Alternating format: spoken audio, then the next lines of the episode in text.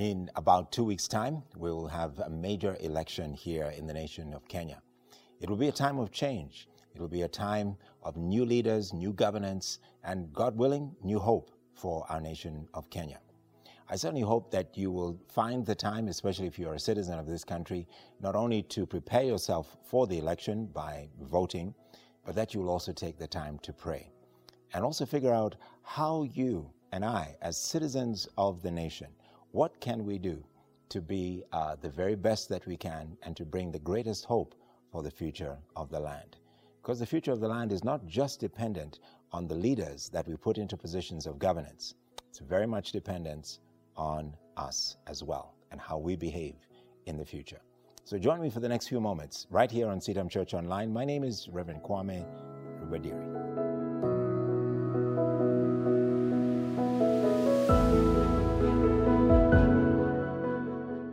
Last time we were together, we looked at a passage of scripture in 2 Kings chapter 22.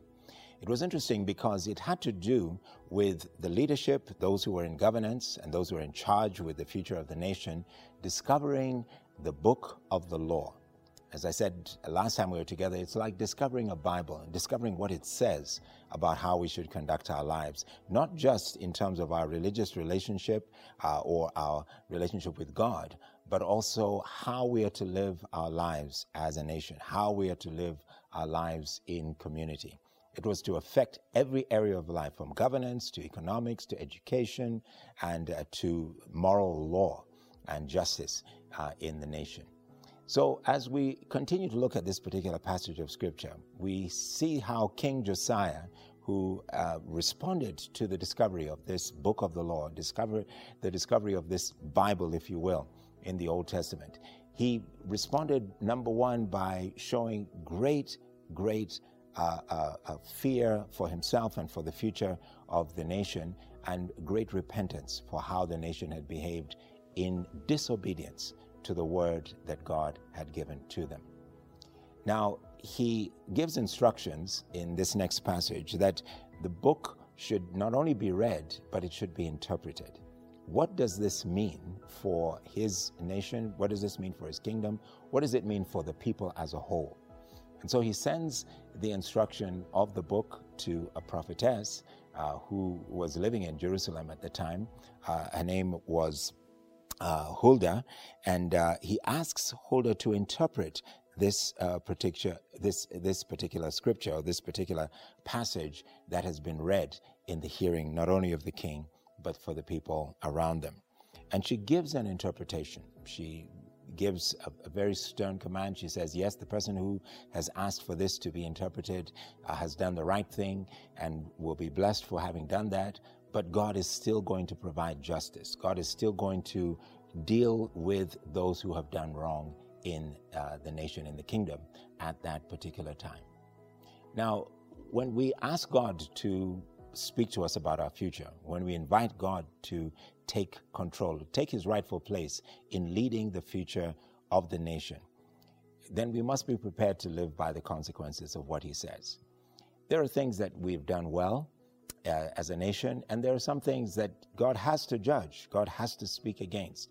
And all of our leaders have addressed those things. They've talked about how uh, graft and, and corruption have been such a terrible blight in the nation of Kenya. God has to judge that. God has to judge all those who are a part of that system, who are a part of those practices, and He has to show the nation how to live our lives in, uh, in proper obedience to the word that He has given to us. It is in this interpretation, it is in this understanding of what God wants to do and how God wants us to live our lives uh, that we should make sure that we go to the right individuals. And so, just as the king did, and just as the officials who were in government at that time sent for someone who was hearing the voice of God. Make sure that you have somebody in your life who helps you to understand what God is saying. What is God saying about the times in which we're in? What is God saying about our election cycle? And what is God saying about the future of this nation at every level, whether it's governance, economics, education, justice? What is the Word of God saying? And let's make sure that we find those men and women, as we see here in this passage of Scripture, who are hearing from God and who are not afraid to say, This is what the Lord says about this particular situation. And once we've heard it, let's do what Josiah did. Let's repent, let's turn to God, and let's commission and commit ourselves to do exactly what God is saying. The future, not just of our lives or of our, our, our churches, depends on it, the future of our nation and the future of our leaders depends on rightly interpreting what God wants to say about this situation we find ourselves in now. God bless you.